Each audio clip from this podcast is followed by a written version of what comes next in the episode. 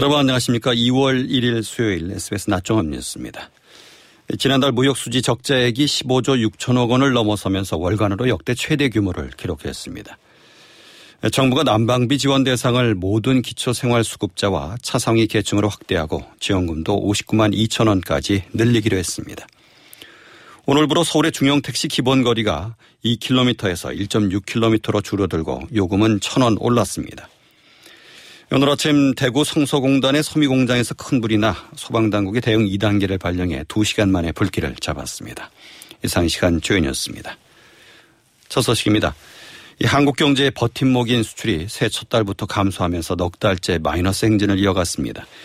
지난달 무역 수지는 15조 6천억 원 적자로 월간 역대 최대 규모 적자를 기록했습니다. 보도에 송욱 기자입니다. 산업통상자원부 조사 결과 지난달 수출액은 462억 7천만 달러, 약 56조 9천억 원으로 1년 전보다 16.6% 감소한 것으로 집계됐습니다. 글로벌 경기 둔화 흐름이 지속한 가운데 주력 제품인 반도체의 업황이 악화하면서 4개월째 수출 감소세가 계속됐습니다. 넉 달 연속 수출 감소는 코로나 확산 초기인 2020년 3월에서 8월 이후 처음입니다. 다만 지난해 1월 수출이 역대 1월 최고 실적을 낸 데 따른 기저효과도 일부 영향을 끼쳤다고 산업부는 설명했습니다. 우리나라 최대 수출 품목인 반도체의 수출액은 메모리 반도체 가격 하락과 수요 감소로 1년 전보다 44.5% 급감했습니다. 국가별로는 반도체 수출 감소 영향을 크게 받은 대중국 수출액이 31.4% 줄어들며 8개월 연속 감소했습니다. 지난달 수입액은 589억 5천만 달러, 72조 6천억 원으로 2.6% 줄었습니다. 에너지 수입액은 158억 달러로 2013년부터 지난해까지 1월 에너지 평균 수입액 103억 달러를 훨씬 웃도는 수준입니다. 이에 따라 우리나라 무역 수지는 마이너스 126억 9천만 달러 15조 6천억 원으로 월간 역대 최대 규모 적자를 기록했습니다. 무역 수지는 11개월째 적자 행진을 이어갔는데 이는 25년여 만에 처음입니다. 정부는 계절적 요인이 축소되고 중국의 제로 코로나 정책 종료와 경제 활동 재개 효과가 시차를 두고 반영되면서 무역 수지는 점차 개선될 것으로 내다봤습니다. SBS 송욱입니다. SK 하이닉스가 글로벌 경기 침체에 따른 메모리 반도체 업황 악화에 직격탄을 맞아서 10년 만에 분기 적자를 기록했습니다. SK 하이닉스는 지난해 4분기 영업 손실이 1조 7,012억 원으로 전년 동기와 비교해서 적자 전환했다고 공시했습니다. 이 분기 단위 영업 적자를 낸 것은 2012년 3분기 이후 10년 만에 처음입니다. SK 하이닉스는 지난해 하반기부터 반도체 하강 국면이 지속되면서 영업 이익이 전년 대비 감소했다며 업황 악화로 인한 타격을 최소화하기 위해서 노력하고 있다고 밝혔습니다. 예, 지난달에 이어 이번 달에도 난방비 폭탄이 이어지고 있는 가운데 정부가 추가 대책을 내놨습니다. 난방비 지원 대상을 모든 기초생활수급자와 차상위 계층으로까지 확대하고 지원금도 최대 59만 2천 원까지 늘려주기로 했습니다. 최원 기자의 보도입니다. 정부가 난방비 폭탄으로 어려움을 겪는 취약계층 부담을 추가로 덜어주기 위해 모든 기초생활수급자와 차상위 계층에 대해 난방비 59만 2천 원을 지원합니다. 산업통상자원부는 이런 내용의 동절기 취약계층 보호 난방비 추가 지원 대책을 발표했습니다. 앞서 정부는 지난 26일에도 난방비 지원책을 발표했지만 당시엔 기초생활수급자 가운데 노인과 장애인 등 에너지 취약계층과 다자녀 가구 등 사회적 배려 대상자들도 대상을 한정했었습니다. 하지만 이번엔 지원 대상을 전체 기초생활수급자 169만 9천여 가구와 중위소득 50% 이하인 차상위 계층 31만 9천여 가구까지 확대했습니다. 지원 금액은 모두 총액 59만 2천 원입니다. 난방비 추가 지원은 지난해 12월부터 올해 3월까지 동절기 4개월 기간의 가스요금 할인을 통해 이루어집니다. 에너지 바우처를 받지 못한 차상위 계층과 주거형 수급자는 기존 가스요금 할인으로 지원받는 14만 4천 원에 더해 44만 8천 원의 가스요금을 추가로 할인받고 생계, 의료급여형 수급자들은 기존 가스요금 할인으로 지원받은 28만 8천 원에 더해 30만 4천 원을 추가로 지원받습니다. 교육형 수급자들에겐 기존 7만 2천 원에 52만 원을 각각 추가로 할인해 지원합니다. 정부는 지원 대상 중 도시가스 이용 가구가 83.6%에 달하는 점을 고려할 때 최대 168만 7천여 가구가 난방비 할인 혜택을 볼 것으로 추산했습니다. SBS 최호원입니다. 오늘부터 서울의 중형 택시 기본 요금이 천 원 올랐습니다. 서울 지하철과 시내버스의 요금 인상도 오는 4월 오를 것으로 보여서 가계 부담은 더 커질 것으로 보입니다. 장선희 기자입니다. 서울 중형택시 기본요금이 오늘부터 4,800원으로 1,000원 인상됐습니다. 기본 거리도 2km에서 1.6km로 줄어들고 거리당 요금과 주행시간 요금도 인상돼 미터기 오르는 속도는 더욱 빨라졌습니다.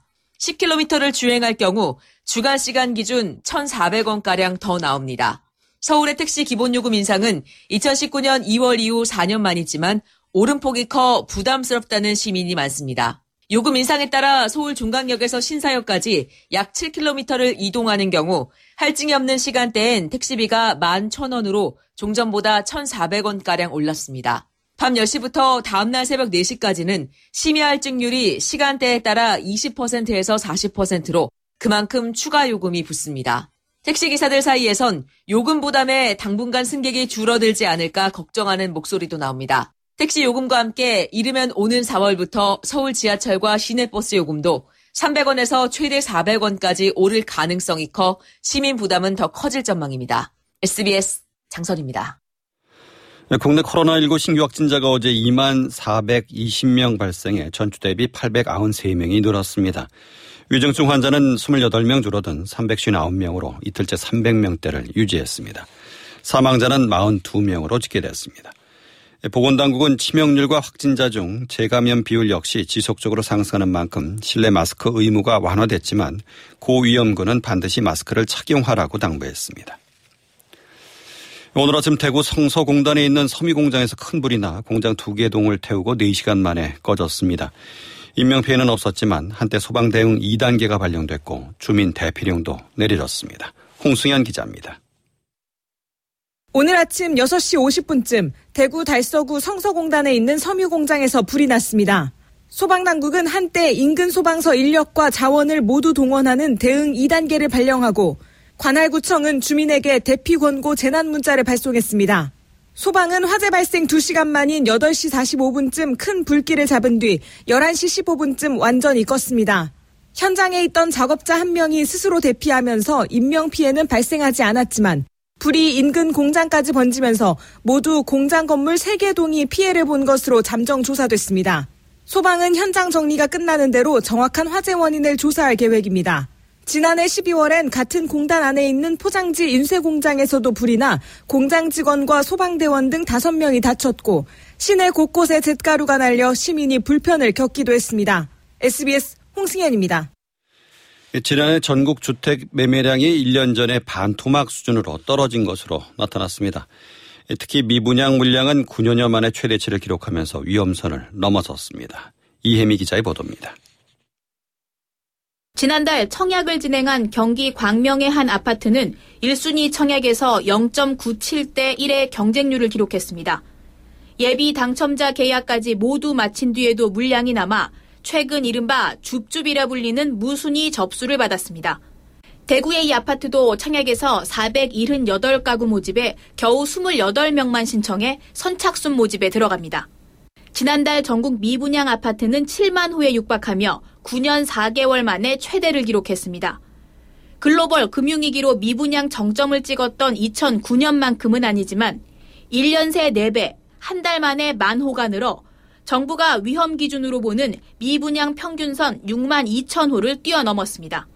건설업계는 정부의 미분양 주택 매입 등 대책을 요구하고 있지만 정부는 당장은 우려할 수준이 아니란 입장입니다. 다만 악성 미분양으로 분류되는 준공후 미분양이 늘고 있는 상황은 우려스럽습니다. 커지는 미분양 공포 속에 이달까지 전국에서 분양을 앞둔 아파트는 4만여 가구에 달합니다. SBS 이혜미입니다. 한미 국방장관이 어제 북한 핵 위협에 대응하는 미국의 확장 억제 정책을 실질적으로 강화하는 조치들에 합의했습니다. 북핵 억제를 위한 미국 군사력의 활용을 최초 기획 단계부터 실행까지 우리도 참여해서 결정하기로 했습니다. 홍영재 기자입니다. 어제 한미 국방장관 회담의 결론은 고도화되는 북한 핵 위협에 대응해 미국의 확장 억제 정책을 강화하겠다는 겁니다. 재래식 무기는 물론 핵무기까지 미국의 군사력을 동원해 북한의 핵개발과 사용을 막는다는 확장 억제 단계마다 우리의 참여를 확대하겠다는 겁니다.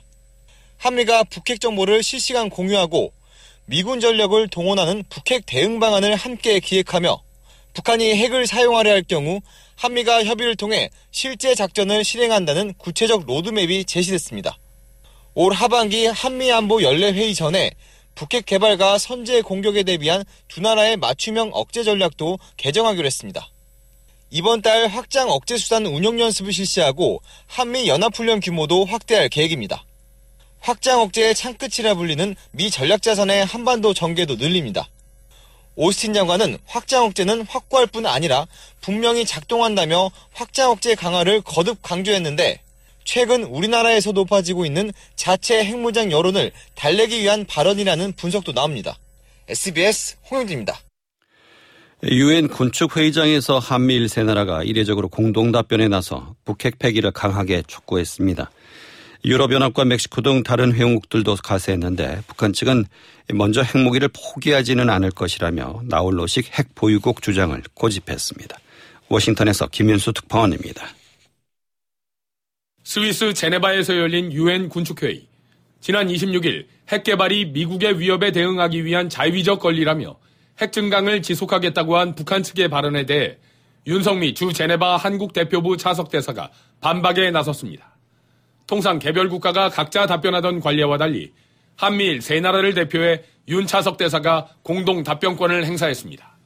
윤차석 대사는 누가 누구를 위협하고 있는지는 분명하다면서 북한이 완전하고 불가역적인 비핵화를 수용할 것을 촉구했습니다. 유럽연합과 멕시코 등 다른 회원국들도 북한의 핵 개발은 세계 안보에 심각한 불안 요소라며 북한이 핵 보유국이 되면 안 된다고 가세했습니다. 그러나 북한 측은 미국의 핵무기가 있는 한 먼저 포기하지는 않을 거라면서 북한의 핵보유국 지위를 인정하라고 거듭 강변했습니다. 북한의 나홀로식 핵보유국 주장에도 불구하고 한미 양국은 대화 재개 노력을 지속하겠다고 밝혔습니다. 이런 가운데 미 국방부는 미국의 핵무기 전략을 소개하는 핵태세 보고서를 처음으로 한국어로 번역해 공개했습니다. 핵태세 보고서의 한국어판 공개는 한국에서 자체 핵무장론이 제기되는 등 미국의 확장 억제에 대한 불안이 커지는 상황을 의식한 조치라는 분석도 나오고 있습니다. 워싱턴에서 SBS 김윤수입니다. 이태원 참사 당시 현장 책임자였던 이임재 전 용산경찰서장은 그동안 당일 밤 11시쯤에야 상황을 인지했다고 말했습니다. 그런데 검찰은 이 전 서장이 2시간 반 전인 저녁 8시 반부터 이미 사고 위험성이 있다는 무전을 듣고 있었다고 결론 내렸습니다. 김영래 기자입니다. 이태원을 책임지고 있던 이임재 전 용산서장은 국회 청문회 등에서 줄곧 참사 발생 40여 분이 지나고서야 상황을 알았다고 주장했습니다. 하지만 검찰은 이 전 서장의 이런 증언을 사실상 거짓말로 결론 내렸습니다. 150분 전인 저녁 8시 반부터 무전기 넉 대가 설치된 서장 전용차에서 대기하면서 현장 무전을 듣고 있었다는 겁니다. 당시 용산서 무전망에는 차도까지 밀려난 인파를 계속해서 인도로 밀어 올리라는 지시에 지금 차선 두 개는 안 될 것 같다는 혼란 상황이 송출됐습니다. 검찰은 이전 서장이 참사 발생 18분 전에도 인파 관리를 하던 112 상황실장과 통화한 만큼 마음만 먹었다면 적정한 대응 조치까지도 할 수 있었다고 적시했습니다. 경비 기동대를 요청했다는 주장도 허위로 판단했습니다. 국회 국정조사특위는 업무상 과실치사 혐의로 구속 기소된 이전 서장에 대해 지난 17일 국회 위증 혐의로도 고발했습니다. SBS 김영래입니다. 이 프랑스 전역에서 64세로 정년을 연장하는 내용의 정부 연금 개혁안에 반대해 또다시 대규모 파업과 시위가 열렸습니다. 정부도 물러서지 않겠다는 입장이어서 노조와 정부 간 갈등은 계속 심화할 것으로 보입니다. 파리에서 곽상원 특파원입니다. 파리 시내 광장이 8개 주요 노동조합 깃발과 현수막으로 뒤덮였습니다. 정년을 현재 62세에서 64세로 연장하는 내용의 정부 연금 개혁안에 반대해 프랑스 노동자들이 10여일 만에 또다시 일을 멈추고 거리로 쏟아져 나온 겁니다. 마르세유, 툴루즈, 니스 등에서도 이어진 전국 규모 시위엔 100만 명 넘는 노동자가 참여한 것으로 알려졌습니다. 프랑스 당국은 저녁에 만 명 넘는 경찰을 배치했는데 곳에 따라 시위대와 경찰 간 긴장이 고조되기도 했습니다. 이번 파업으로 수도권을 다니는 버스와 지하철 등 대중교통 운행이 타격을 받고 기차 운행도 차질을 빚었습니다. 어린이집과 초등학교 교사 절반가량이 파업에 동참했고 토탈 에너지사나 정유 부분 노조 조합원도 다수가 파업해 정유소가 문을 닫았습니다. 마크롱 정부는 국회 논의 과정에서 연금 개혁 관련 법안을 수정할 여지가 있다면서도 정년 연장만큼은 협상의 여지가 없다고 못 박았습니다. 따라서 법안이 통과될 때까지 정부와 노동조합 간 갈등은 계속 고조될 전망입니다. 파리에서 SBS 곽상은입니다. 탈북어민 강제 북속 사건을 수사하는 검찰이 당시 안보라인 최고 책임자였던 정의용 전 국가안보실장을 이틀째 소환했습니다. 서울중앙지검 공공수사 3부는 오늘 오전 정 전 실장을 피고발인 신분으로 소환했습니다. 검찰은 어제도 정 전 실장을 상대로 북한 어민 북송 과정 전반에 걸쳐 위법 행위가 있었는지 집중적으로 조사했습니다. 정 전 실장은 2019년 11월 동료 선원 16명을 살해한 것으로 지목된 탈북 어민 2명이 귀순 의사를 밝혔는데도 강제로 북송되는 과정을 총괄했다는 이유로 지난해 7월 북한 인권단체에 고발됐습니다. 검찰이 국내 가구 회사들의 입찰 담합 혐의를 포착하고 강제 수사에 나섰습니다. 서울중앙지검 공정거래조사부는 오늘 오전 서울과 경기 등 수도권 일대 가구업체 사무실 10여 곳에 검사와 수사관을 보내 입찰 관련 자료 등을 확보하고 있습니다. 한샘과 현대리바트, 에넥스, 넥시스, 우아미 등 국내 주요 가구 업체들이 압수수색 대상에 포함됐습니다. 이들은 신축 아파트에 빌트인 형태로 들어갈 특판 가구 납품사를 정하면서 담합한 혐의를 받고 있습니다. 이어서 자세한 날씨를 양태빈 기상캐스터가 전해드립니다. 뿌연 하늘이 답답합니다. 안개에 먼지까지 뒤엉켜 있습니다. 현재 중부를 중심으로 초미세먼지 농도가 나쁨 수준을 보이고 있고요. 충남 지방에는 초미세먼지 주의보까지 내려져 있습니다. 앞으로는 차츰 남부 지방에도 먼지가 옮겨가겠는데요. 그나마 늦은 오후부터는 찬바람이 불면서 조금씩 공기질을 회복하겠습니다. 현재 하늘 자체는 맑은 상태지만 미세먼지의 안개가 뒤엉켜 있어서 시야가 답답하고요. 낮 동안에도 계속해서 흐릿하겠습니다. 오늘 별다른 눈비 예보는 따로 없겠습니다. 다만 동해안을 중심으로 건조특보가 이어지고 있는 가운데 영동 지방에는 강풍주의보도 발효 중입니다. 산불 및 화재 사고에 유의하시기 바랍니다. 낮 기온은 서울이 4도, 대전 6도로 어제보다 낮겠습니다. 밤사이 기온이 떨어지면서 내일 아침은 서울 기온 영하 6도로 다소 춥겠습니다. 날씨였습니다. 네, 주가가 상승하고 있습니다. 이 시각 현재 코스피 지수는 어제보다 9.04포인트 오른 2434.12를 기록하고 있습니다. 개인이 1246억 원가량을 매수하고 있는 반면 외국은, 외국인은 15억 원, 기관은 1405억 원가량을 매도하고 있습니다. 코스닥 지수는 8.89포인트 오른 749.38을 기록하고 있습니다. 서울의 현재 기온은 4도, 습도는 35%입니다.